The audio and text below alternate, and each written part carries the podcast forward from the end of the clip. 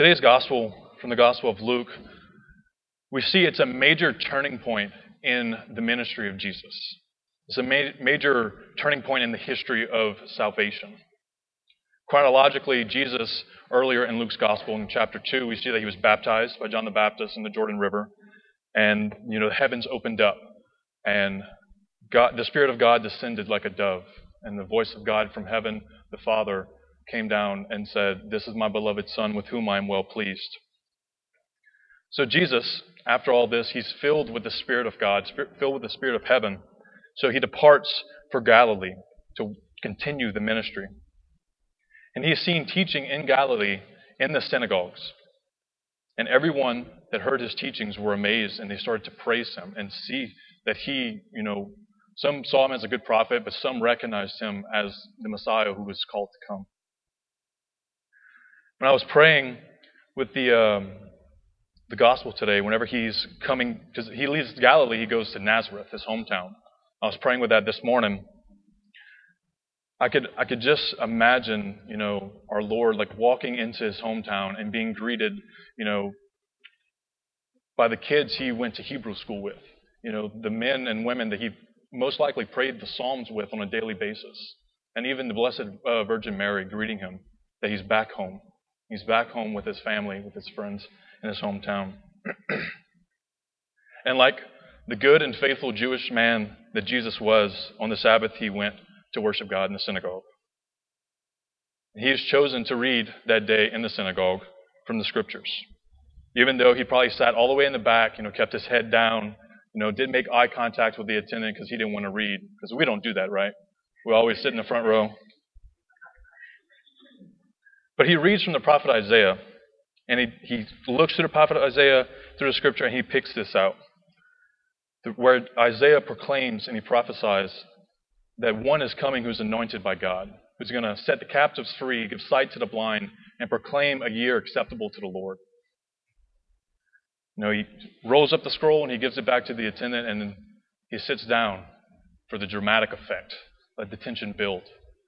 And he looks up and he says, Today, today, this scripture has been fulfilled in your hearing. The crowd goes wild, right?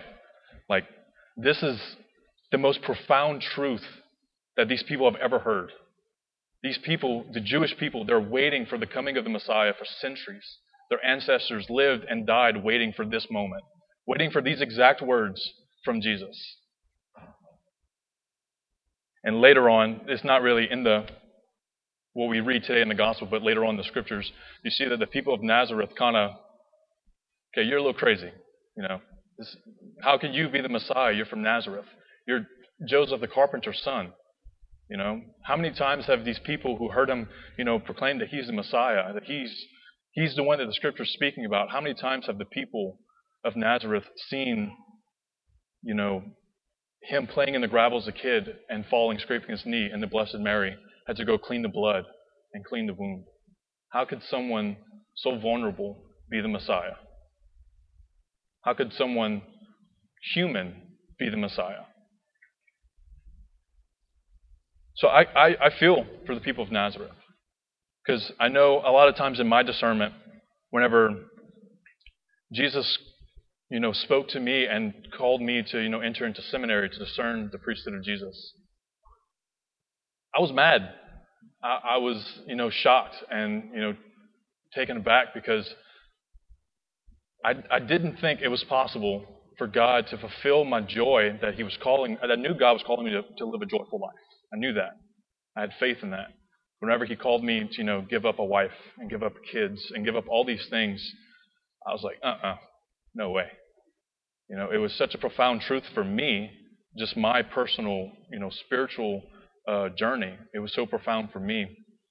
So I resonate with these people of Nazareth whenever they hear that their Messiah is in front of them. You know, it's it's the truest of truths. You know, is profound revelation and it's just a bomb that Jesus just drops on them on a regular Sabbath. But I think this gospel calls us to trust even where trust is not available, where trust is the hardest thing that we can do. How many times in our lives You know, has God called us to do something, to believe in something, or to believe in a certain person, and it's hard to believe that. It's hard to trust in that command from from our Father. So today, as we come to receive what the prophet Isaiah prophesied so many years ago, that someone is coming anointed by God, who's going to heal the blind and heal every illness. He does that today in the most blessed sacrament. So as we come today as brothers and sisters in Christ to receive the blessed sacrament, our Lord, body, blood, soul, and divinity, here present in the Eucharist, allow our hearts to say in silent prayer, Jesus, I trust in you. Amen. Amen.